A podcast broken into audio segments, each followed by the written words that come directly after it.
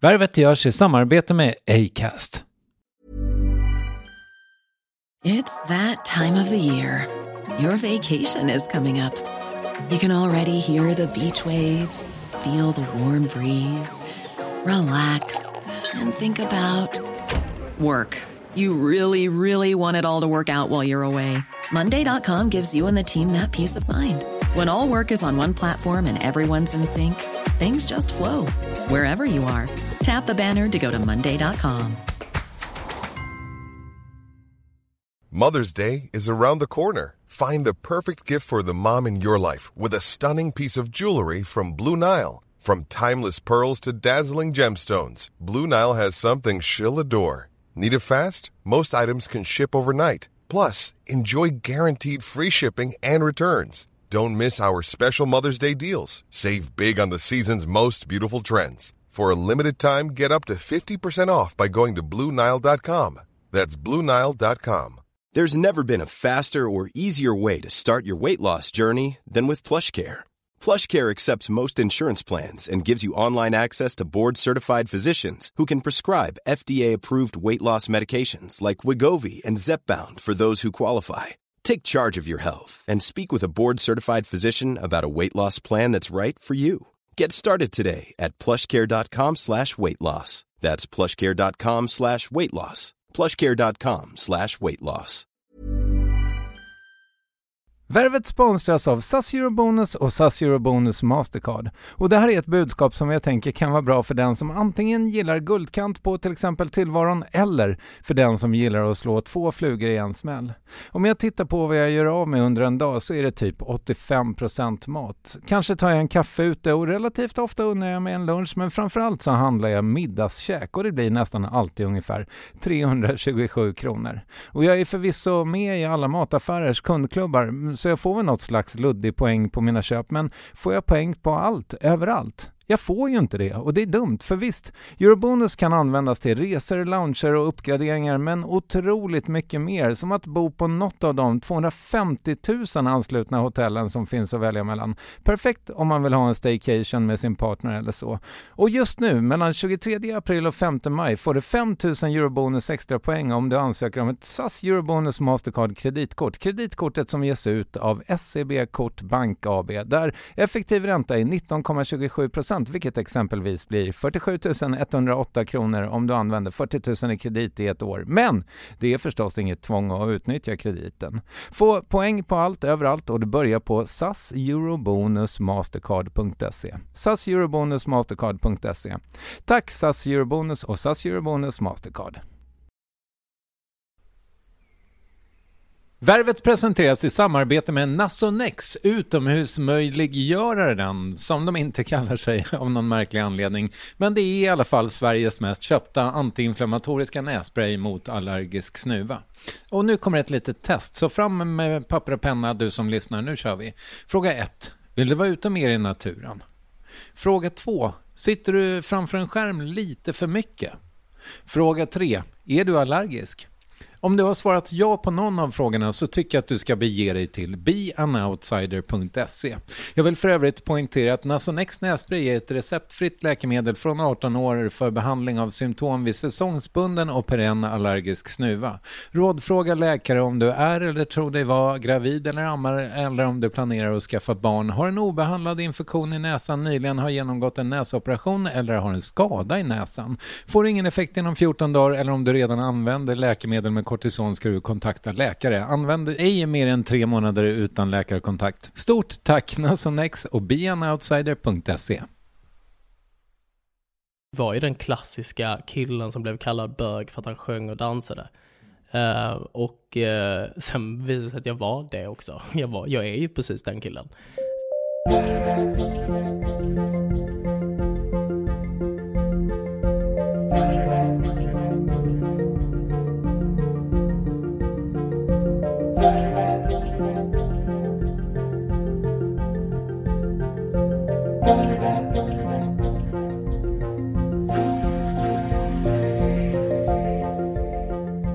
Han känns så oerhört etablerad och det trots att han i skrivande stund är 22 år gammal. Ja, det har gått nära sju år sedan han slog igenom i talangprogrammet X-Factor och senare delen av hans skolgång i Skåne där då halvitalienska Oscar Sia är uppvuxen präglades av att den varvades med media och musikjobb. Bland annat var han med i Let's Dance och har medverkat också i Melodifestivalen tre gånger. Senast med Human som kom tvåa 2016. Han har också jobbat med Sveriges Radio till och från. I somras gjorde han tillsammans med Hampus Nessvold, Nessvold och Sia i P3. Jajamän, det är Oscar Sia i P3 eh, och idag så är det bara jag i studion faktiskt. Ja, vad, nej men är inte det mick på Hampus? Och som artist har allt han gjort varit på engelska fram till 2018 då tre singlar och en EP på modersmålet kom. Och den här rackaren är en av de mest spelade i mitt hem under förra året. Vi kan bara ta det som det kommer Fuck, fuck Fixa två shots och kyss mig i slowmo nu?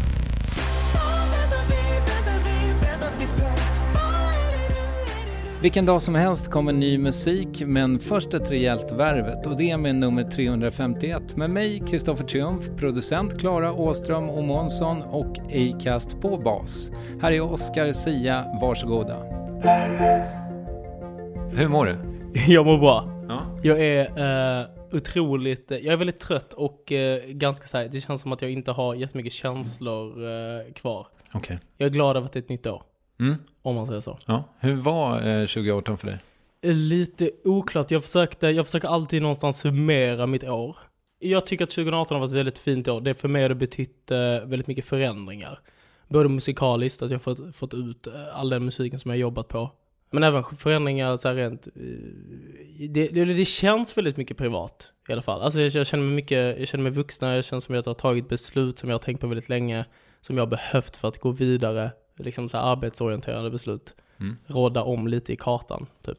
Vi kanske kommer, jag har en känsla av att vi kommer komma tillbaka där. Ja, det tror jag säkert. Jag tror kanske vi kommer komma tillbaka att du verkar så jävla nykär också. Ja, det är jag. Ja, Jag är väldigt nykär. Vi kommer till- komma tillbaka till allt Mhm. där.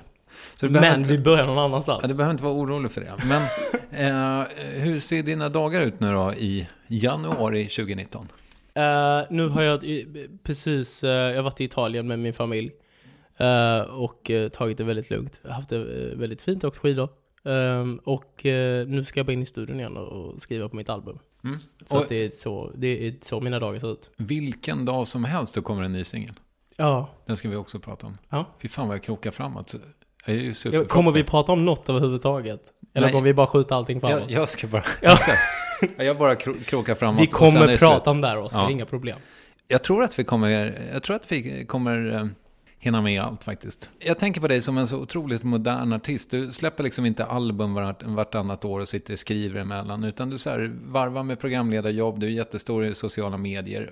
Och så är du artist liksom. Eh, så ser det ut från eh, utsidan, som att du liksom gör massa grejer som är roliga. Känns det så från insidan också?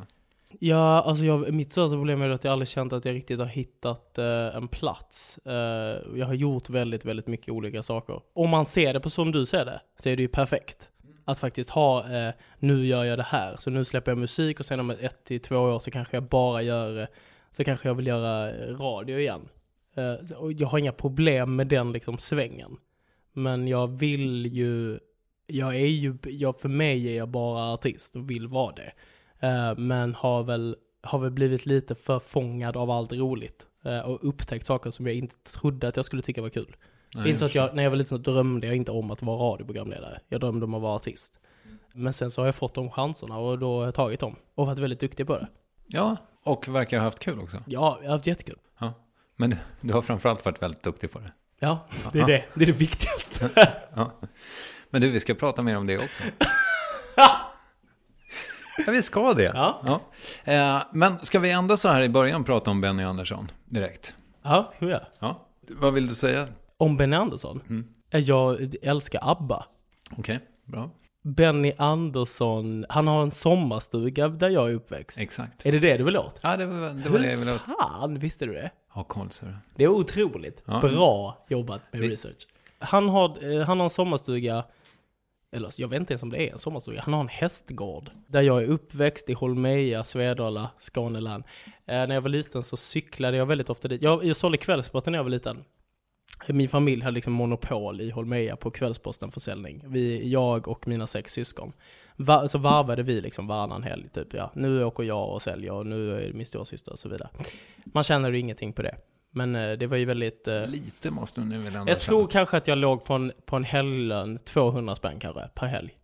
Ändå, och, och gör, gör det då två gånger, 400 spänn i, veckan, eller i månaden, det är ju ändå mer än du hade i veckopoäng. Ja, att säga. 100 procent. Jag hade inga veckopoäng. Men, eh, men eh, det, det var ju bra att ha den lilla lönen. Eh, men då så cyklade jag min runda med min trehjuling som pappa hade köpt, den var blå, en Monark. Nu snackar vi ändå om vuxen Ah, ja, trehjuling. gud ja, inte en Ja, liten, men nej. det finns ju de vuxenmodellerna. Ja, ja, ja, Ja. Eh, en blå Monark trehjuling, jag hade tidningarna där bak och sen så cyklade jag runt hela eh, byn. Det tog kanske totalt en timme. Hade kanske 25 stammiskunder. Eh, och sen så cyklade jag då över stora vägen in till eh, Bennys område.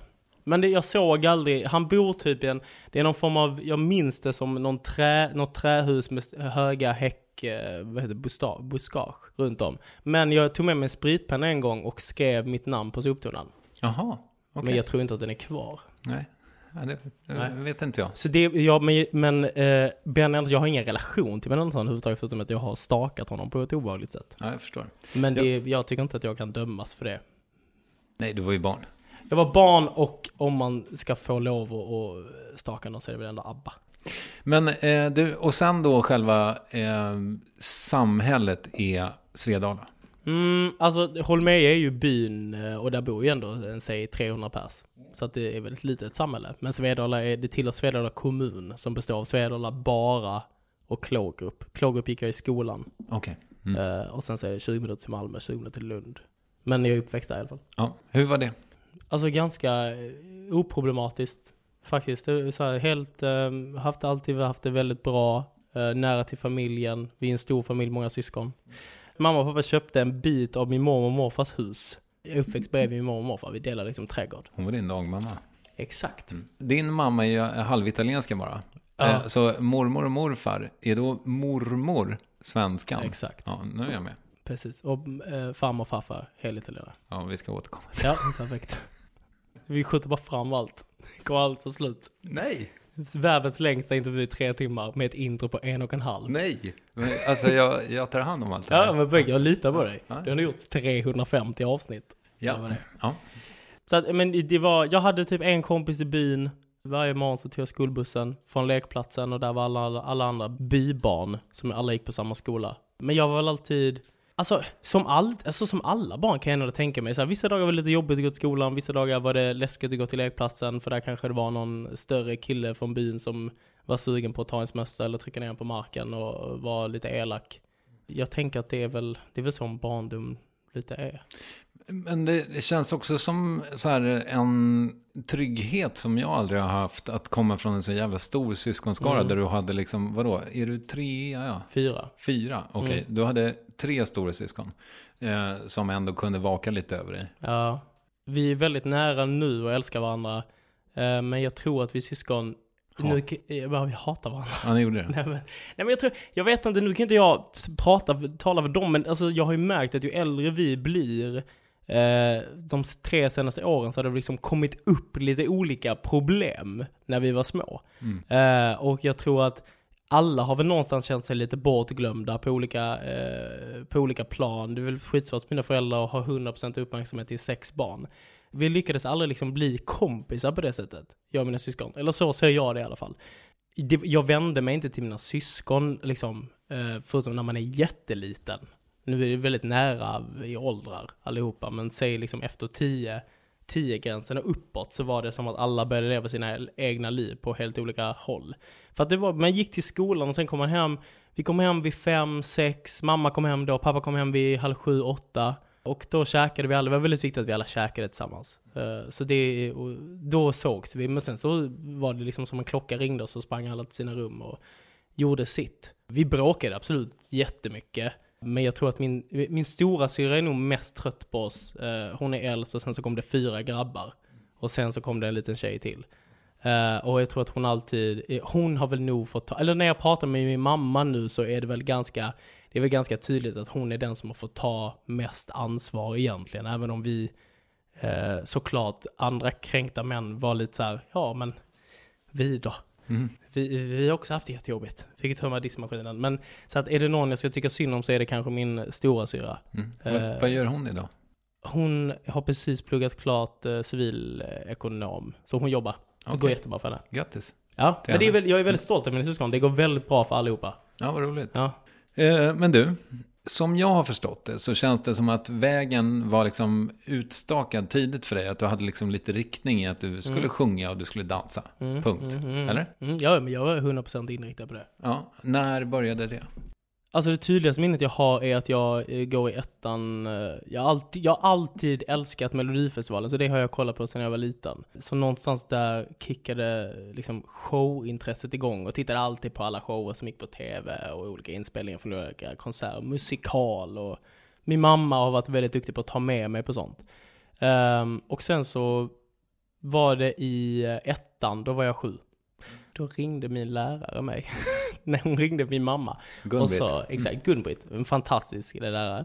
Eh, hon ringde hem till mamma och sa, jag har hört Oskar sjunga på eh, musiklektionen, jag tänker att han ska sjunga på, eh, på skolavslutningen. Och på min skola så var det väldigt eh, stort med skolavslutningen. Det kanske det är överallt, jag vet inte riktigt. Men vi var i idrottshallen, stor scen, lampor, band och läraren liksom spelade till en och det var en stor grej. Ehm, och eh, sen vet jag, här har jag fått återberättat till mig för jag minns inte riktigt där. Eh, men eh, så då sa min mamma, jaha okej, eh, då får vi då får vi väl lösa det typ. Och sen så sjöng jag jag sjöng någon lilla melodifestivalen-låt typ och då någonstans där kickade en, ett behov av att stå på scen in. Jag blev väldigt, det blev väldigt populärt tror jag. Ah, okej. Alltså men bland, jag fick mycket, mycket komplimanger. Mm. Och då ble, och där, där och då blev min identitet att jag sjöng. Eh, och eh, sen fortsatte jag bara sjunga väldigt mycket och började gå i sångpedagog, uh, hos sångpedagog, ta danslektioner och dansade mycket olika musikal och jazz och ballett. Mm. Tänkte någonstans att jag skulle bli, ville hålla på med musikal. Började, när jag var 12 fick jag min första roll Okej, i en musikal. vilken då? Pippi Långstrump Var då? i Malmö på Nöjesteatern. Och då spelade jag Tommy. Ja, vad härligt. Ja, det var kul. Och eh, sen så eh, gick jag med i Malmö Opera barnkör och genom där fick jag också väldigt mycket olika roller i, i Danmark, Köpenhamn, spelade på olika operor och eh, i Malmö. Så du, du, du liksom, vadå, flera eftermiddagar i veckan så tog du liksom pågatåget in till Ja. Malmö och... och Ja, men jag tog, min, min syster lärde mig, jag fick åka med min syster en gång från skolan in till eh, stan. Uh, så gick man på bussen och sa ett barn till Malmö, kostade typ 50 spänn eller vad det kostade. Eh, och eh, så tog jag bussen med henne. Sen så efter det fick jag göra det själv. Så, så då tog jag, jag tror var tre gånger i veckan kanske, två. Jag hade sånglektion, dans och sen uh, operakören. Det låter ju som att... För att du har också berättat i någon annan intervju att du var ganska duktig i skolan. Ja, det var jag. Det känns som att, hur fan hann du med något? Men det, alltså det var inte, alltså vi snackar liksom, en, när man är barn så hinner man ju väldigt mycket. Gör man det? Ja men jag tycker att jag gjorde det.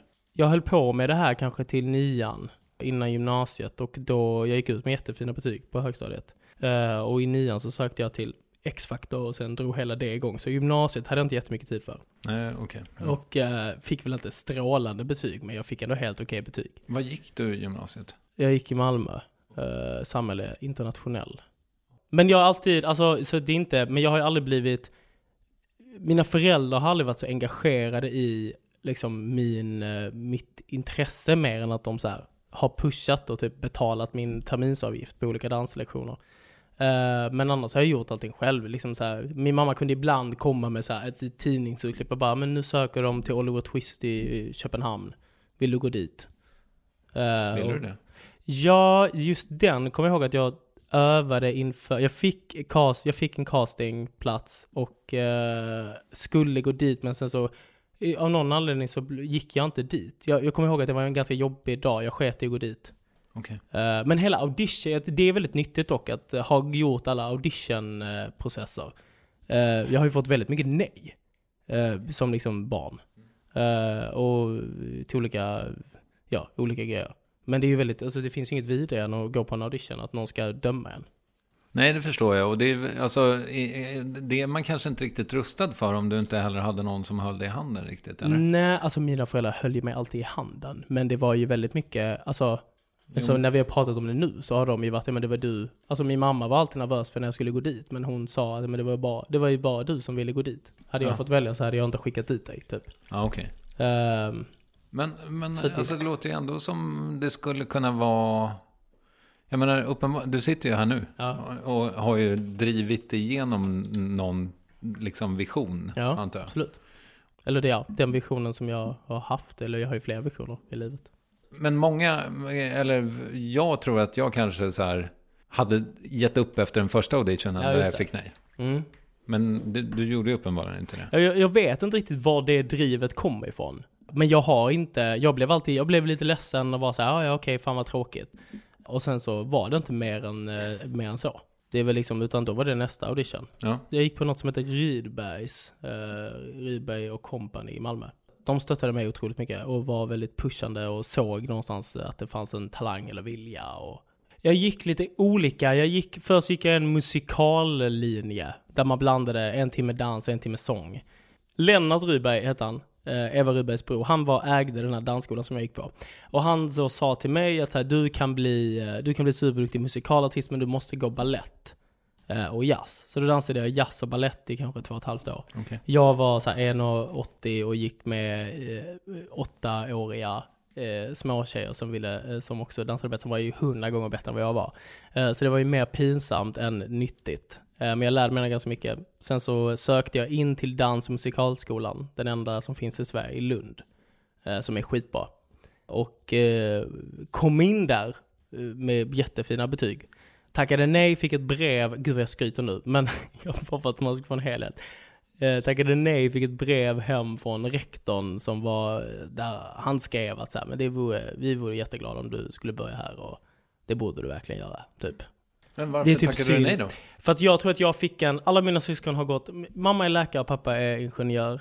eh, och eh, alla mina andra syskon har gått natur, samhälle. Jag tror att jag fick en liten, jag fick en liten ångest av att gå någonting estetiskt. Eh, och jag kan ångra det idag för att jag hade verkligen velat ha den grunden. Eh, det, hade, alltså det hade liksom sparat mig så många år av musikplugg nu. Att liksom sätta mig ner och lära mig instrument som jag har gjort de senaste två åren. Jag vet inte, jag, jag kände, jag, jag bara fick en sån här, ja fan nej jag vet, jag vill också liksom kunna plugga vidare på universitet. Eh, ifall det skulle behövas. Eh, och jag tror att, jag tror att mina föräldrar var ganska glada för det. Okej. Mm. Ehm, och, eh, men sen så sket jag sig i gymnasiet ändå. Mm. Och sen någonstans att jag var, jag, var, jag var jävligt trött på att jag var lite annorlunda. Jag var trött på att vara den som sjunger, jag var trött på att vara den som dansar. Och det skulle jag bara bli ännu mer om jag började på, Lunds dansmusikal. Jag har alltid haft så jävla, jag har haft en komplex för att jag inte, eller hela min högstadietid och lågstadiet hade jag en komplex för att jag aldrig hade killkompisar. Okej. Mm. Eh, jag hade mitt liksom gäng med tjejkompisar och det är väl jävligt konstigt att det ska vara, att det är så här någon, det är väl bara norm, det är normer som spökar, liksom, 100% bara. Eh, men jag var ju, var ju den klassiska killen som blev kallad bög för att han sjöng och dansade. Eh, och eh, sen visade det sig att jag var det också. Jag, var, jag är ju precis den killen. Mm. Så att jag tror att jag bara inför gymnasiet så tänkte jag så här i någon klassisk väg av att så här, nu ska jag ha en nystart, nu ska jag liksom bli, jag ska plugga, jag ska festa, jag ska vara den ungdomen som man ska vara. Ehm, och uppfylla alla de konstiga samhällskraven som finns. Eh, sen lyckades jag inte med det för att jag, det, ty- den perioden blev väldigt kortvarig och jag kände att jag, nej jag behöver liksom fortsätta med min musik och mitt skapande och min kreativa ådra. Ingick att du skulle vara straight i den där liksom, bilden då? Ja, 100% att det ingick att vara straight. Alltså så här, det är inte, jag, jag tror att jag är väldigt skonad, jag pratar med det väldigt mycket om min, med min kille, för han är sju år äldre. Eh, att bara på, det här, på den lilla tiden så är det sån enorm skillnad på acceptans. För mig var det relativt enkelt att komma ut. Eh, och för honom var det, uppleva han svårare. Eh, och jag kan väl hålla med det, om det, att det fanns det fanns en mycket större acceptans, det fanns en mycket större, det fanns mer skyddsnät för mig. Jag, hade, eller jag blev liksom jag hade relationer med Stockholm och nöjeslivet i Stockholm som var mycket mer accepterat. Alltså där fanns en ännu större acceptans än det fanns i lilla Malmö eller lilla Holmeja. Så att, men jag, eftersom jag fick den öppningen av att jobb var verkande i nöjesbranschen så var jag mycket mer bekväm. Uh, men jag kände absolut en press och jag kommer ihåg att jag tänkte aktiva tankar av att säga, nej men jag, jag kommer gifta mig med en tjej, jag kommer bara bli kär i en tjej. Men så fort, man kom, så fort jag kom över de tankarna så tycker man, alltså då skrattar jag åt mig själv för att jag är liksom bara, men varför, varför tänkte jag så? Eh, Jag tror, jag tror i och för sig många kan relatera till, kanske inte just att brottas med sin sexualitet, men att så här, jag kommer ihåg jag hade så jävla usla betyg i slutet Ja. av åttan. Ja. Och då sa väl mina föräldrar så här att nu får du skärpa dig lite. Ja. Varpå jag skärpte mig lite så här. Och då, då skulle jag liksom, ja men då skulle jag klippa mig. Mm, jag hade så här det. långt hår. Jag, jag skulle klippa mig. Jag skulle börja, ha skjorta på mig i skolan. Och, Mm. så här, och eh, pluggade upp mina betyg typ med 1,0 då, som Mm. det hette på Mm, den tiden. mm. Och det var väl, man kunde ju också på något sätt göra det. Alltså, man kunde, särskilt i brottet mellan högstadium och gymnasium, kunde man ju lite grann uppfinna sig själv. Man kunde ju, och för att jag, jag såg ju chansen av att börja på en skola där ingen kände mig. Och jag tänkte att så det är ingen som, jag kommer inte in här med fördomen av att jag sjunger, jag kommer inte in med fördomen om att jag är homosexuell. Uh, och, uh, men sen så sökte jag till X-Factor just i den förändringen och två veckor senare så blev jag ändå den killen. Eh, sen så kanske var folk var ju lite vuxnare på ett gymnasium, eh, så att liksom jag kände mig inte lika utsatt eller lika liksom viskad bakom ryggen. Eh, utan då var det mer problem av att så här, du är en person som får uppmärksamhet, det är lite jobbigt, eh, tycker vi. Eh, vi är lite fina människor från Höllviken och Limhamn. Eh, men, eh, Gick du någon sån fin skola? Emma? ja men jag gick en, eh, gick en skola, eh, ja jag gick en liten privatskola. Min äldsta syster Anna och min bror Isak hade gått där innan och det är en väldigt bra skola. Och jag visste att de kunde hjälpa mig lite i att så här, ändra om min studieplan för att Okej. det skulle funka med min karriär. För att de är så här idrottsspecialiserade. På Så, så du umgicks med liksom överklassen från, från Malmöregionen? Ja men det gjorde jag nog. Har du kvar många kompisar från den tiden? Ja det har jag. Mm. För du, du brukar prata väldigt varmt om din gymnasietid. Ja men den är, alltså jag hade en otrolig, jättefin gymnasietid. Jag hade skitkul, alltså jag, jag eh, träffade första killen som jag blivit kär i. Jag eh, var ute och festade, jag hade alltid polare, de var jättestöttande. Jag hade skitkul, jag blev liksom, det var en otroligt fri miljö eh, att gå i gymnasiet för mig. Jag vet att din eh, farfar har gått bort, eller hur? Ja, Mm. så. Men eh, har du, har, nu ska vi se, har du eh, nonna i livet då? Ja, eh, jag har nonna kvar på mammas sida, mormor Okej. och morfar. Eh, min farmor dog när pappa och min farbror var liten. All right. Eh, så att jag hade far, farfar kvar i livet. Men ni har fortfarande familj kvar i Italien? Eller? Ja, min, eh, ja, det har jag på båda sidor. Eh, min farfar kom från någonting som heter Sandona di Piave. Var ligger det? Eh, det ligger lite utanför Venedig. Okej. Eh, och min morfar kommer från Veneto-trakterna. Uppe i bergen. Vet du vem som förlovade sig i Venedig? Nej? Är det sant? Boom. Venedig är fantastiskt fint. Jag hatar att vara i Venedig på sommaren Det förstår jag. dock, för att det är fruktansvärt. Mm. Eh, Så att jag är väldigt sällan i Venedig, jag känner mig lite klar med Venedig. Men det är väldigt kul att alltid ta dit människor som aldrig sett Venedig. Mm. Jag var där nu med lite polare och min eh, pojkvän och kompisar som aldrig hade sett det. Så det, då är det fantastiskt roligt och då känner jag mig lite, känner mig lite duktig som är lite van Mm. vid det. Mm. Eh, Men jag är väldigt, jag älskar ju Italien. Ja, det är klart jag gör. Men du, eh, jag antar att hon inte kallas Bettan, men eh, berätta om din mamma. Kallas hon Bettan? Ja, nej det gör hon inte. Kanske. Eli brukar min pappa kalla henne. Hon heter i alla fall Elisabeth. Elisabeth heter hon. Jag känner lite att jag har lärt känna, men det, kanske, det, det är väl också kanske normalt, men att jag har lärt känna min mamma nu. Lite grann. Eh, Jag, kände, jag tycker inte att jag riktigt kände henne när jag var liten, för då var hon mamma endast. Och mamma till sex barn. Eh, hon har burit på sex barn, fött sex barn eh, och eh, är en otrolig, en otrolig mamma på väldigt, väldigt många sätt. Är väldigt smart, driven och mån om sina barn på, på ett väldigt fint sätt. Jag vet någonstans alltid vad mamma tycker. eh, om saker. Och jag tycker alltså inför saker jag gör i mitt jobb, så nu har jag väldigt mycket kontakt med min mamma för att det har varit lite, ja, lite upp och ner i jobbet så.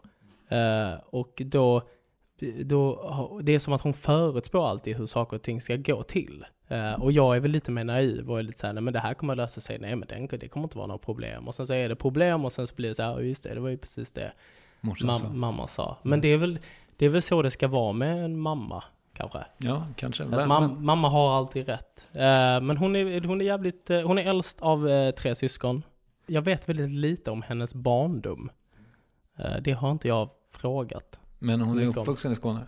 Hon är uppvuxen i Skåne. Eh, men har varit väl, väl, hon, hon har varit väldigt mycket i Italien. Okej. Eh, med min morfar och bott där och bott lite i Frankrike. Men började plugga, alltså hon, hon fick ju min äldsta syrra när hon var ganska ung. De gifte sig när pappa var 21. Eh, och då var mamma kanske 25, tror jag. Någonstans där i åldern. Fick barn ett år efter de gifte sig. Mm. Medan de pluggade. Ja, hon är ju liksom inte bara läkare, hon är typ så här neurokirurg. Eh, hon, ja, hon är neurolog. Neurolog Ja, heter det, inte kirurg. Jag Nej. trodde också att hon var kirurg väldigt länge. Okej. Men det är inte, det är inte mindre coolt att hon inte Nej. är kirurg. Nej. Eh, Så att jag är väldigt, jag är typ väldigt imponerad av min mamma alltid. Ja, men det Eh, förstår jag. För det låter som att det kanske är, ja men det är ändå 8-10 års studier. Ja, och sen har hon forskat och specialiserat sig. Eh, Jag vet att hon, när hon födde min sista, mi- mitt sista syskon, Isabella, som är lite sladdis. 07 kom Isabella. Eh, Och då, två år senare doktorerade hon. Så att hon tog nog ett ganska långt stu- forsknings, eh, forskning, forskarår. Hon har alltid jobbat väldigt mycket. Men som jag säger, hon kom alltid hem fem, lagade mat, eh, såg till att vi liksom alla var hemma. Eh, nu låter det som att min pappa inte gjorde det. Pappa var också alltid väldigt, han har alltid också, de har alltid varit väldigt närvarande båda två. Men han kom hem senare från jobbet. Ja, han reste väldigt mycket mer. Mm, jag förstår. Eh, och, uh, ja men och sen bara sköts jobbet så här. Ibland så satt hon upp och gjorde jour på natten och uh, jobbade sent. Alltså jag, jag vet inte riktigt hur livet som läkare ser ut, men hon har varit, hon har jobbat väldigt mycket och jag tycker det är jävligt coolt att hon liksom har lyckats få ihop, få ihop allt. Sen har vi då pappa Paolo. Pappa Paolo. Mm. Berätta om honom. också, det, mamma var väldigt lika i liksom sin arbets, eh, arbetsmoral. Eh, pappa har också väl, jobbat väldigt mycket. Han reste och var borta ganska mycket under några år när min lillebror var liten. Vad gör, vad gör han när Han han, är ingenjör? Han är, nu måste jag tänka, alltså jag vet att han jobbade med plast väldigt mycket. Eh, så jag tror att han är någon form av kemiingenjör. Eh, nu jobbar han nog, nog med, lite mer med försäljning. Han är mycket mer lite så här, italiensk, vi håller alltid inom familjen. Vilket är lite svårt för mig ibland att inte vara, när jag är så väldigt öppen och, och offentlig. På något sätt. Hur är han som person då? Ja, men han är otrolig, han är väldigt snäll. Eh, pappa är, han är väl den jag har bråkat med nog mest. Han har jättemycket tålamod, men det är som att jag får jättelite tålamod med just pappa. Så att det, jag minns ju alla, alla nätter och dagar och kvällar vi har suttit och pluggat matte. Eh, och vi har rykt ihop. För att jag bara så här tycker att han förklarar dåligt. Men sen såklart dagen efter så är det på grund av pappas förklaringar som jag någonstans ändå minns. Som gör att jag har löst allt. Men pappa är väldigt, han, han hjälper mig med företaget, han hjälper, alltså han är väldigt strukturerad, och, strukturerad ordningsam. Skulle nog, ty, han tycker nog att mitt liv är alldeles för stökigt. Eh, han tycker nog att jag är lite ansvarslös när det gäller liksom ekonomi och så vidare. Men är det Eh, han som gör din bokföring och så? Nej, det gör min revisor, men han är liksom lite mer över, eh, vad heter det? Han, han är paraplyet lite Ja, grann. jag förstår. Det här är lite grisigt. Ja. Men jag råkade bara eh, googla liksom på något sätt typ din mammas namn. Ja. Ni- Ni verkar väldigt incestuösa i varandras bolagsstyrelser och så. ja, Eller? det kanske... ja men det är vi. Hela på, familjen. På ett eller annat sätt. Alltså mina syskon äger ju en del av mitt företag. Ja. Ja, det gör de. Varför det? Uh, jag tyckte att det var en fin sak. Jag tyckte det var en fin sak att veta att så här, någon gång i framtiden, kanske om jag blir pissrik, så kommer jag kunna ge dem en fin aktieutdelning. Då regnar det ner på dem. Då regnar det ner på dem. Ja. Men pappa är, eh, han har också, så- jag tror det som är speciellt med pappa är nog att han eh, alltid, han har nog alltid varit den som har tagit mest ansvar i sin egen familj. När min farmor gick bort och min farfar var skomakare och en väldigt framgångsrik sådan. Min pappa och min farbror var väldigt, liksom, fick gå in i bolaget och hjälpa till och ja, redovisa, fixa kvitto. Min farfar var en väldigt spridd, alltså min kreativa ådra kommer nog från min farfar. Eh, och min spridda, ta- mitt spridda tankesätt, min närhet till ångest, allt det kommer från min farfar, tror jag.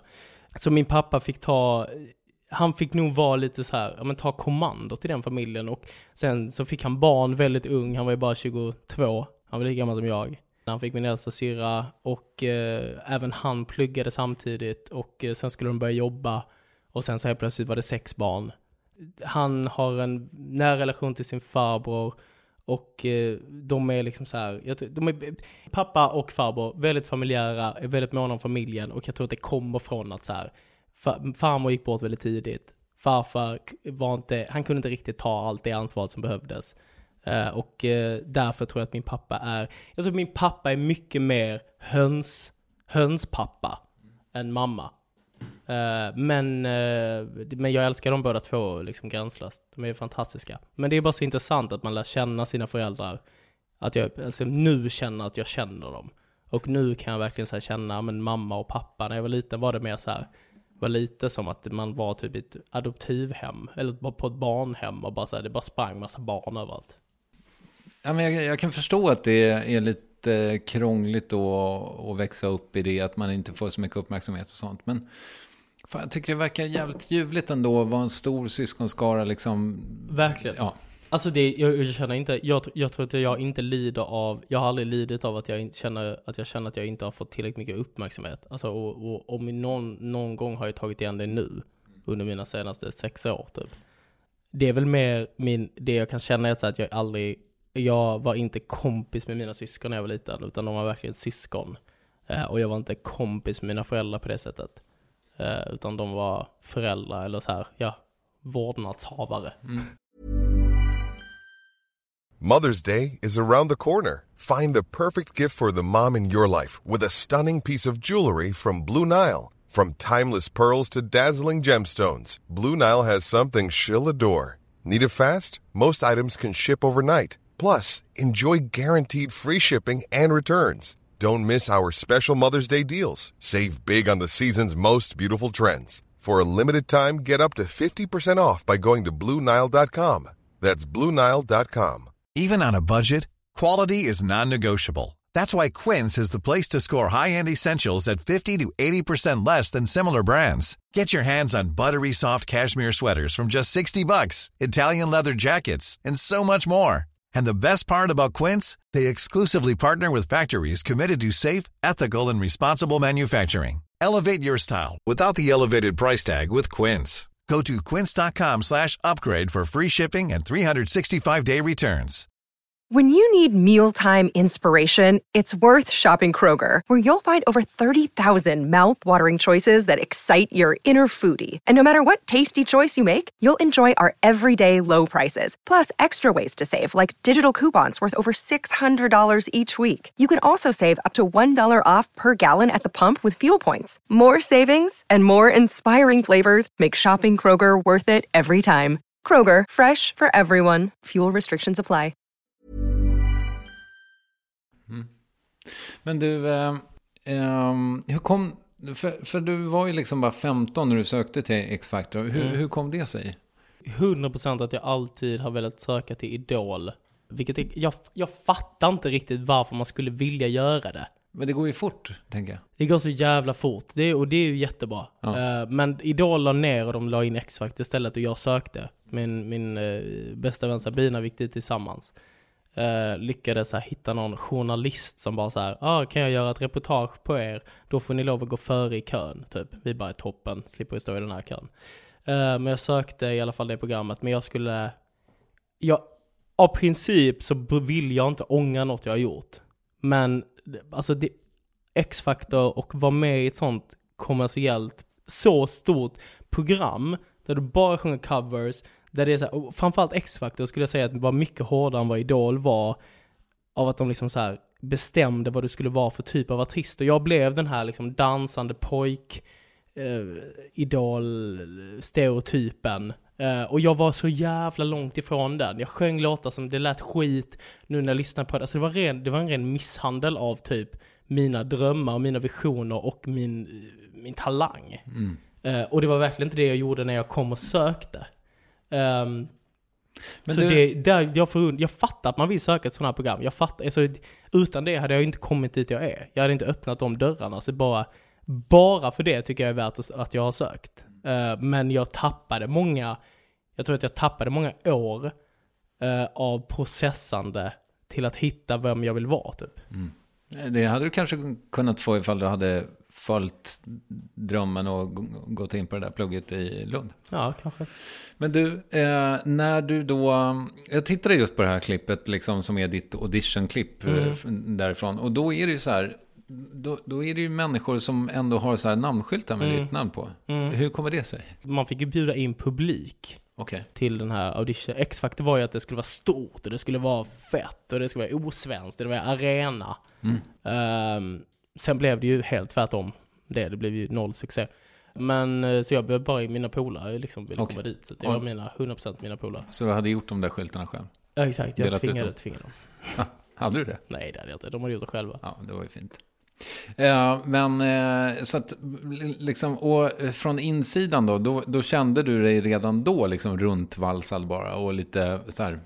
För jag, jag har tänkt mycket på att du känns som att du har pratat mycket om liksom osäkerhet och att Mm. känna sig vilse och sådär. Mm. Och eh, jag tänker att just i ett sånt format då, där någon ändå liksom ska forma dig. Mm. Eh, var, alltså, hade du den känslan där och då också? Att vänta, det här är inte liksom rätt för mig? Eller är det Ja, rätt? alltså jag kände ju alltid, jag kände ju på fredagarna att så här, vad är det jag, vad är det jag gör?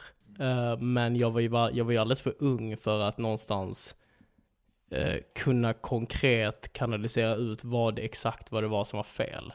Eh, så jag åkte ju också bara med strömmen, åkte ut och blev skitledsen.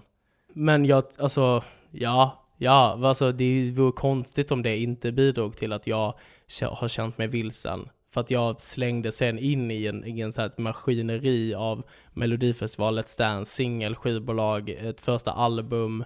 Eh, allting gick skitfort och jag, jag landade aldrig riktigt i det.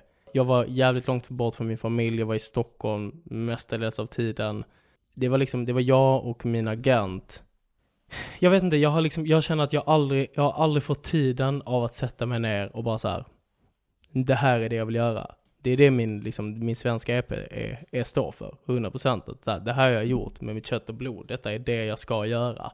Min dåvarande agent, då, hon, hon har alltid sagt till mig att bara sätt dig i studion, lär dig spela piano, börja skriva och jag fattade inte vad hon sa. Alltså hon bara såhär, du måste lära dig om musikhistoria, här har du liksom 50 låtar om svenska klassiker, lär dig, läs på. Du måste kunna saker liksom. Och jag fattade inte, jag var såhär naiv och bara såhär, men varför ska, varför ska jag kunna det? Varför ska jag sätta mig och skriva? Varför? Jag vill ju bara, jag vill bara stå på scen liksom. För att jag blev, jag blev också, det blev min verklighet. Melodifestivalen blev liksom, det var någonting man jobbade med ett och ett halvt år. Både före och efter.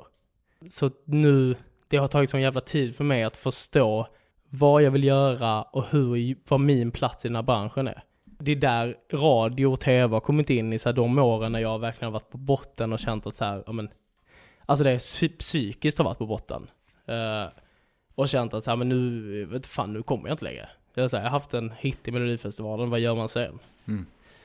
Eh, då har jag gjort radio och liksom, eller tagit studenten eller typ varit ute på någon turné eller något liksom. Men vad, vad tänker du att du skulle, liksom, eller du eller människor omkring dig skulle ha gjort annorlunda då, så här i efterhand? Jag skulle ha vågat mer säga det här vill jag, det här vill jag inte. Fast det, är inte, Eh. det känns inte som det har varit så jävla lätt eftersom du kanske har vetat vad du inte vill men du har inte vetat vad du vill. Exakt. Så det är ju en omöjlig ekvation. Ja. Jag vet bara att jag liksom har mått, jag har mått skit av att inte veta vad jag velat. Och inte känt att möjligheterna finns för att göra det jag velat. Fast de egentligen kanske har det, om jag bara hade uttryckt det. Och jag kan väl se, jag känner hela tiden, eller jag har känt att så här, alla svaren finns runt mig, men jag kan bara inte ta i dem typ. Mm. Och jag pratade med min mamma om det här om dagen att så här, vad tog mitt, vad tog det här drivet som jag hade när jag var liten, vad fan tog det vägen?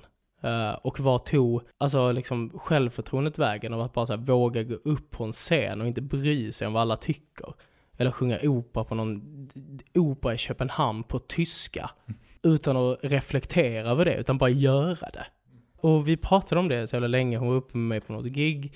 Satt vi på hotellrummet och drack vin och det är för jag, jag har liksom så här senaste tiden bara haft skit, skitdagar i studion, känt att jag inte så fysiskt kan sjunga, tycker att det låter skit, så tvingat på min producent att så här, dra på autotunen på max för att jag bara ska orka höra min röst. Och medan när jag var liten så var det så här, det enda jag hörde var så här, du har en röst som en ängel. typ.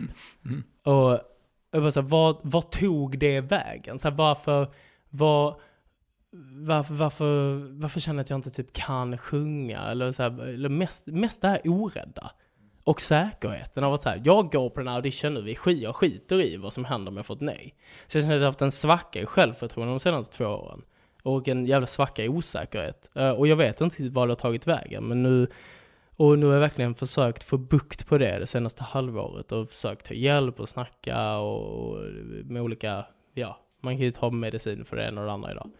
Uh, och jag känner att jag hela tiden är, jag är på väg uppåt och jag känner mig mycket starkare och jag tror att den här, det var så skönt att få EPn släppt. Uh, och jag är, så, jag är klar med den nu. Och nu vill jag bara skriva mer. Uh, och det är liksom, jag behövde verkligen få det klart. Jag behövde bara säga, jag behöver vara självständig. Jag tror det är det som är, det är det jag har saknat. Jag behöver vara självständig, jag behöver flyga fritt, jag behöver göra mina misstag. Jag så här får lite mattan ryckt under mina fötter. Och att inte vara så här längre en, en artist i en bransch där det alltid finns skyddsnät överallt. Det finns alltid någonstans jag kan gå och vända mig ifall någonting skulle gå åt helvete. Uh, och jag, jag, jag tror bara att jag har kommit fram till punkten där jag inte kan ha det så länge, utan jag måste, jag måste våga, liksom våga fullt ut. Men eh, för nu, du sa det för en stund sedan och nu kändes det som att du var lite på väg in i det här. Du, du sa att liksom, din mamma vet alltid vart, hur det Ja. kommer gå. Ja. Liksom, och sen så sa du typ att, eh, och, för du har bollat grejer med henne. Mm. Så det här är en sån grej som du har bollat då? Alltså hur, Ja. hur du ska komma framåt eller? Ja, men jag har varit så ganska orolig. Alltså, jag har känt, jag har dels känt en extrem, jag har haft jävligt problem med ångesthantering. Eh, och, eh, och det har tagit lite tagit över mitt liv ibland. Eh, och det är väl det, det har jag bollat med henne. Eh, men också hur man ska hantera olika saker och ting. Liksom. Vad, vad mår jag bäst av? Jag tänker att hon, hon och min pappa känner mig bäst. Så här, hur var jag? Jag tänker att mönster är lite samma när man är liten. Alltså att det finns, det finns liksom en förklaring till varför jag tänker på olika sätt. Och liksom, ja men försöka, försöka ha struktur och rutin i min vardag för att underlätta mitt arbete. Eh, och nu till exempel i den här perioden så är det verkligen, jag är inne i studion, punkt. Det finns inte utrymme för något annat. Det finns ett utrymme för att prioritera någonting. Men det är också skitsvårt. Det är skitsvårt att samtidigt vara en bra pojkvän. Det är skitsvårt att samtidigt vara en bra vän. Eh, och underhålla en familj eller vara tillgänglig. Eh, samtidigt som att så här, det bara spinner hundra tankar i huvudet. Men jag känner mig otroligt, alltså, jag vill verkligen poängtera att jag, här, jag mår väldigt mycket bättre. Och är väldigt, jag är väldigt trygg och väldigt lugn i, i allt jag gör och väldigt stolt. Ja, för eh, om du nu inte har stått ut med din sångröst då, nu är du ju liksom i studion. Mm. Hur, hur, hur känns det nu då? Ja men det känns skitbra. Ja, nu, nu sjunger du bra igen. Ja, men det, alltså, det är så här, det är när man sitter i studion, man börjar vid, jag brukar, jag brukar vilja börja på morgonen. De flesta låtskrivare eh, tror jag hatar mig lite för det. Men jag är den som bara, men ska vi inte börja nio? Eh, sen sitter vi där hela natten och sen när det väl är dags för att eh, spela in eh, låten som man har skrivit så är det så här, då, det, bara, det, det är ju från dag till dag. Alltså jag tror att mår man lite kast och sen tycker att så här, men jag sjunger inte perfekt. Då är det så här, då, då, då krockar min per, perfo, perfektionism eh, med mitt yrke. Eh, och så blir, så blir ett fokus på detaljer mycket större än fokus på helheten. Jag fattar. Och så är lite, det är lite mitt liv i ett nötskal. Alltså vad, jag har lite tunnelseende i allt. Att så här, nej men nu vill jag bara, nu vill jag bara släppa albumet. Och det är det som är det absolut viktigaste i mitt liv just nu. Eh, och sen vill jag åka ut på turné. Hur ska det se ut? Men tänk så låter det inte bra. Hur gör man ett, hur, hur kommer introt vara? Hur kommer outrot vara? Kommer det finnas konfetti? Kommer det finnas pengar till konfetti? Och Alltså liksom att det bara, det är sådana triviala saker. Jag diskuterade med en kompis också att så här hur ångesten kan bli, alltså att jag känner att jag borde inte ha en ångest för någonting. Jag borde inte vara orolig för någonting. För att jag, ett, jag är 22. Två, jag har en karriär. Tre, jag får möjlighet att sitta, jag sitter i studion, jag, det är någon som vill ge ut musiken som jag gör. Och det är någon som vill lägga pengar på det. Och det är sen någon som vill lyssna på det. Men allting så här, det, det är små grejer som gör mig stressad. Så här, det, det- alltså det kan bli vara så här, men nu är, nu är det två stycken som vill ses ikväll, hur gör man då? Eller vad fan ska jag äta till middag ikväll? Eller hur? Det är sådana triviala små piss-saker som, eh, som ångesten sätter sig på. Ja, jag förstår. kan jag också relatera till. Mm. Jag tänker också att eh, en, ett, i alla fall om jag ser till mig själv, en stor stressfaktor som jag tänker kanske att flera också har, det är ju bräckligheten i ens tillvaro ändå. För att det känns som att all, eller alla, men många idag är ju liksom entreprenörer slash eh, egenföretagare. Mm. Och då är det ju så här, om, i alla fall i vår bransch, om jag klumpar ihop oss Ja. lite, så är det ju så här, ja, fast säger du ett könsord på fel plats, Mm. eller liksom, då är du rökt. Ja. Alltså jag säger inte att jag, ja, ja, fast i viss mån har jag väl oro för det också. Alltså, Ja men, jag alltså, menar? ja, men jag fattar 100% alltså alla, jag, jag kan känna det, att så alla går runt och är nervösa och ängsliga och det är väl det som är så skönt i, så här, i den relationen som jag är i nu, är att så här, han inte har någonting med min bransch att göra. Eh, och kan se det på ett väldigt mycket mer avslappnat utifrån perspektiv och kan ibland nästan dumförklara mig för mina känslor i, inför någonting. Eh, men att jag behöver det perspektivet. Och, men det är ju helt, ja det stämmer ju 100%, alla är ju eh, det är ju, vi är ju så jävla snabba på att döma. Det är så lätt att skriva till någon att säga det här är idiotiskt, varför gör du detta? Och sen så byggs en hatkommentar på en annan. Så det märker jag bara så här, om jag lägger upp någonting så skriver liksom en 14-årig pojke och bög eller typ en kräkegubbe på min Instagram. Det är så här, svarar jag på den, då har jag 20 till kommentarer Är det så? om samma sak. Sen, vill jag, sen har jag inga problem med det. Jag säger ta gärna den fighten. Eh, och ibland så, det så här, försöker jag liksom hitta föräldrar till dem och liksom Ja, okej. printscreena. För jag, så här, men, och det är kanske lite töntigt av mig. Men det, så någonstans måste ju, måste ju uppfostra generationer av att så här, men visst ska du gå in och hoppa på någon. Om någon har gjort, då får du stå för det. Mm. Då måste du veta. Men, eh, men det är väl så här, den här bräckligheten och ängsligheten som finns över branschen, den är ju, jag tror att den 100% är byggt på att så här, nu, allting är så lättillgängligt. Men känner du Allt också så att det är det? Att det Alltså, bräckligt. känner du också att det är bräckligt? Att Ja, det är så här, 100%. det, det är så här, ja men nästa singel måste ha Ja, X ja, streams. ja, absolut. Och det är så, jag snackade med, jag försöker, jag försöker prata, liksom så här, men skaffa mig lite mentorer typ. Och lite så här. Alltså som jag kan prata med och som kanske inte är från den här streamkulturen. Vad har du för men- mentorer? Ja men det, är- jag, alltså, det är inte som mentorer, jag har gett dem själv. Ja, ja. jag, jag har själv sagt till mig själv att de är personer som jag kan prata med. Men så här, dels min agent, eh, som är fantastisk och jättekunnig och Hon är gammal i gården. Fortfarande Helene Wigren. Exakt. Mm. Ja. Men, eh, men att så här, det är inte det som är det viktiga. Alltså att det finns en plats för alla och alla har, en, alla har en plats i sitt konstnärskap. Mm. Sen har alla det i olika utsträckning. Liksom. Och så det är väl det, jag försöker tänka, att jag, bara, jag, jag ska fan bara göra min musik och det jag blir lycklig av och det är det jag gör. Mm. Eh, men sen finns det ju en ängslighet. Men jag upplever också så här, jag upplever, och även att mina kompisar som inte ens är min, som inte har något med den här branschen att göra, är att det är, mer ängsliga. Är mer bräckliga. Folk är mer lättkränkta. Det känns som att det är en ny, det är en ny typ av personlighet som har växt fram nu de senaste åren. Du, eh, hur ser det ut som artist för dig? Liksom? är det, eh, som jag, alltså jag ställer en fråga, Ja. att du måste komma upp i ett visst antal stream. Finns det några sådana krav inom citationstecken från skivbolaget? Typ? Nej, inga alls. Alltså det finns ju, eh, alltså för min del, jag känner ju en press, kanske, av att så här, det ska komma upp i ett visst antal lyssningar eller så. Men jag känner aldrig några krav. Och det har jag inte gjort. Jag tror att det, de har nog fått, både management och skivbolag, liksom fått lugna mig och varit lite så här, men det här är, det här är bra. Eller så här, det är liksom din första EP på svenska och det låter helt annorlunda än vad vi gjort innan och du liksom slår lite, från, alltså slår lite i underläge. Ja, men lite gör det väl det, va? Mm. Jag tänker att det är så här, det, det, för i det här som vi pratade om med din vilsenhet så Mm. var det ju mycket det här flickidolen Mm. liksom och hela den där grejen. Och nu helt plötsligt gör du någonting som är ganska då, äh, ärligt och n- närmare dig. Mm. Och det kanske tar lite tid att bygga. Kanske Ja, man måste ha lite eh, tålamod. Men måste ha lite is i magen. Men det är också det är en omställning för mig. Alltså det är en omställning på alla möjliga sätt. Mm. Eh, men det är, och det är också typ ett risktagande att så här, inte göra, inte bli pissrik på att göra någon uh, jätteturné uh, tillsammans med massa andra.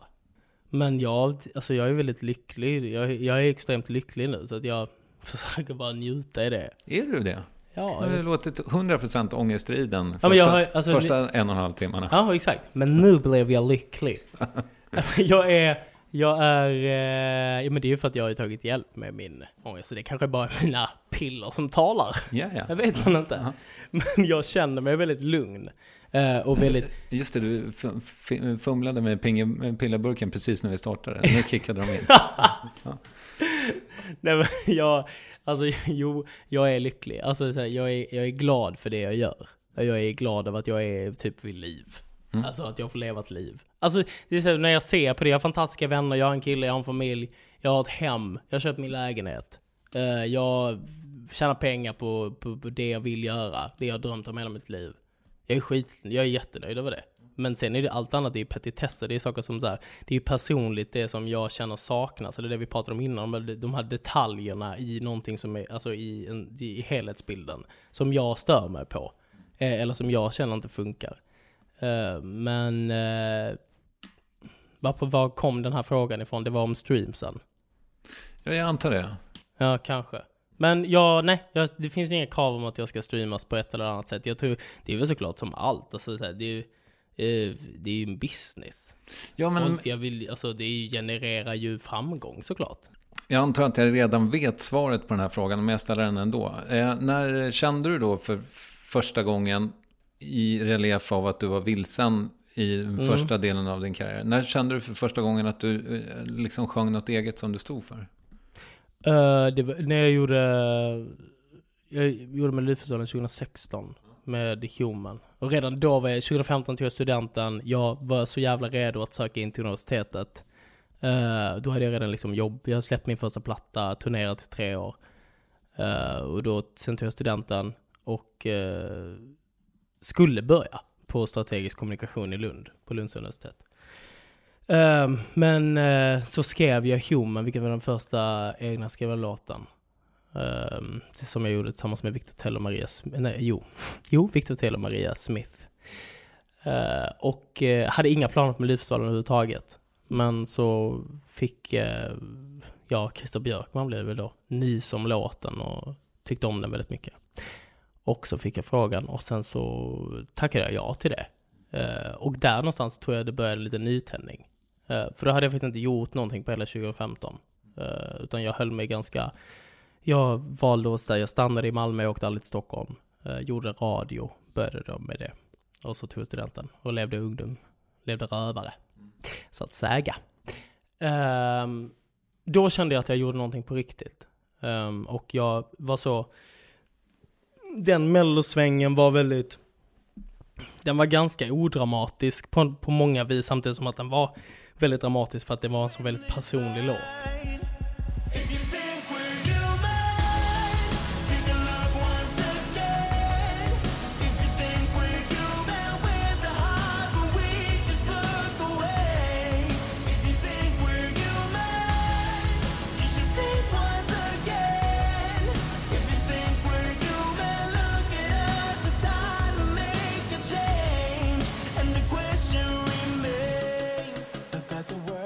Blev väldigt nära och väldigt äkta, men jag brydde mig inte så mycket om tävlingen egentligen. Eh, men fick en fin placering, så det är jag jätteglad för.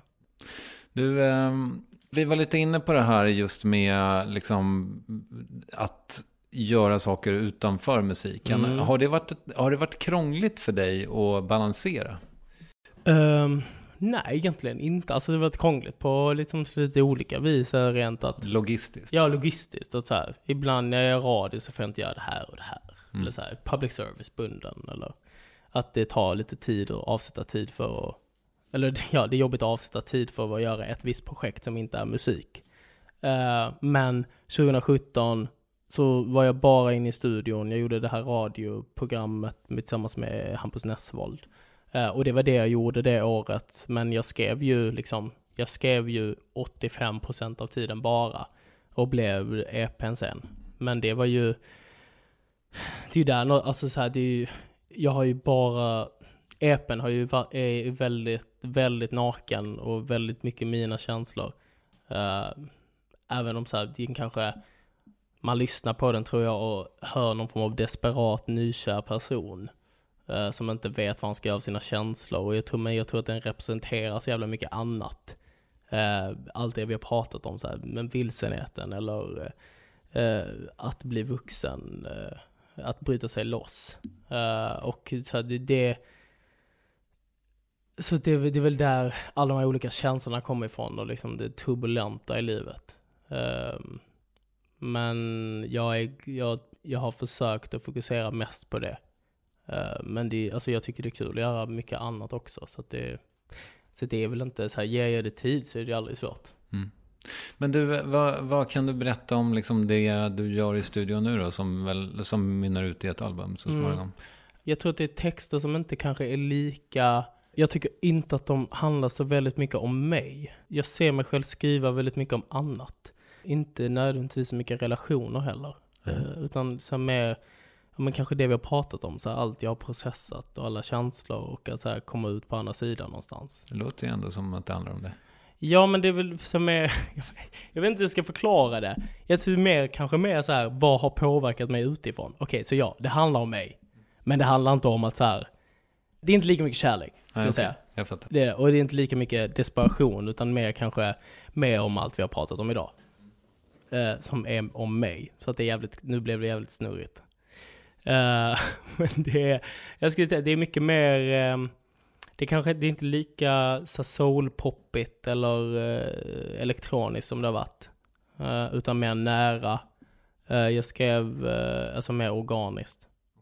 Jag skrev en låt som heter Nist tillsammans med Elina Henriksson och Pontus Persson. Och det, det är väl mer i det landet, tror jag. Det känns så bra att komma bort Men lämna ditt tvivel långt från oss Menar du att vi ska promenera på stranden utan att hålla hand?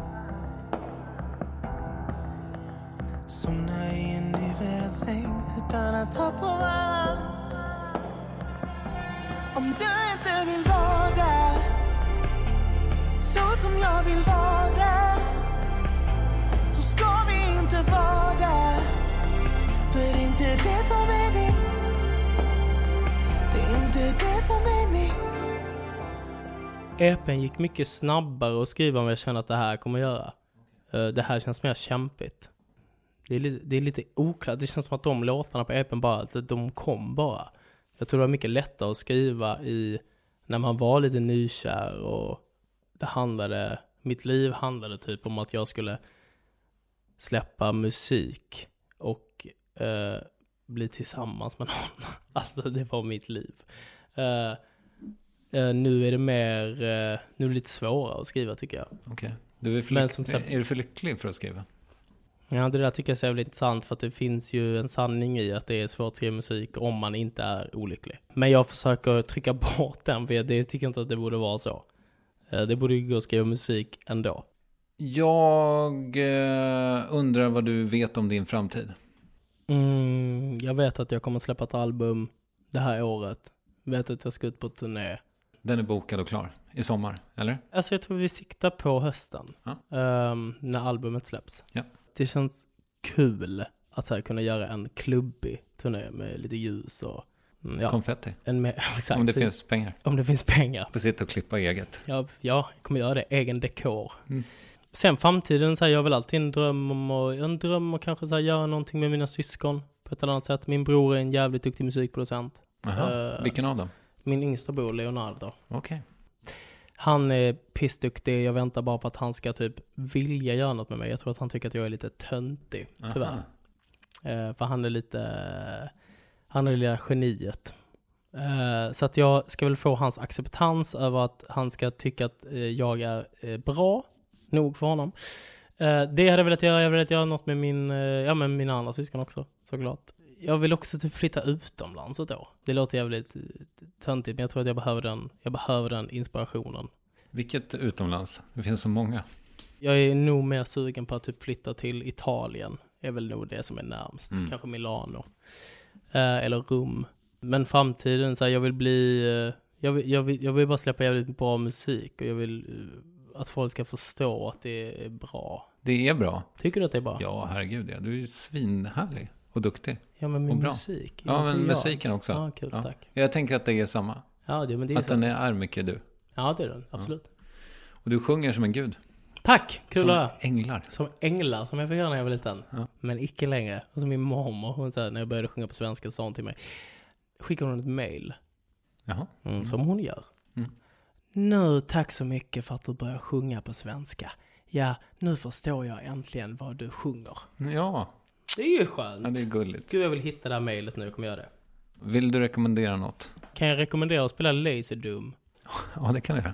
För det är något som jag tycker är kul. Ja, Mm, det är Okej, roligt. Ja, kul. roligt. jag, funder, jag har funderat på, jag har ju en tioåring och en sjuåring. Eh, Ja. kan, kan man göra det med dem eller? Ja, ja. Jag var där faktiskt med en femåring. Ja, Ja. cool.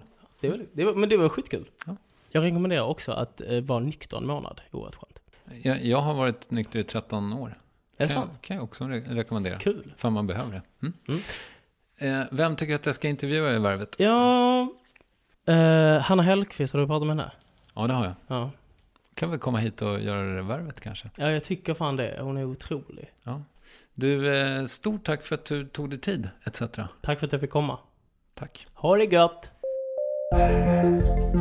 Yes, Oscar Zia som heter precis som han gör på sociala medier. Oscar Zia. Men eh, med all respekt för hans Instagram, det är ju på snabel varvet du ser uppvärvning först, som ju är värvets antites och syntes på samma gång. Snabbt och rappt och roligt. Och med det tackar jag och producent Klara för visat intresse och nästa vecka blir det ännu ett kanonprogram, troligen med ingen mindre än den här personen. Jag har pressat ner mig i min sons hockeytrunk och undrar nu lite försiktigt hur jag pressar mig ut. Hör är den där som viskar i örat. Yes, Olof Wretling är på väg till Stockholm och då ämnar jag stå där med bandaren redo. Så stay tuned, vi hörs, hej då! When you make decisions for your company, you look for the no-brainers. If you have a lot of mailing to do, stamps.com is the ultimate no-brainer. Use the stamps.com mobile app to mail everything you need to keep your business running with up to 89% off USPS and UPS. Make the same no-brainer decision as over 1 million other businesses with stamps.com. Use code PROGRAM for a special offer. That's stamps.com, code PROGRAM.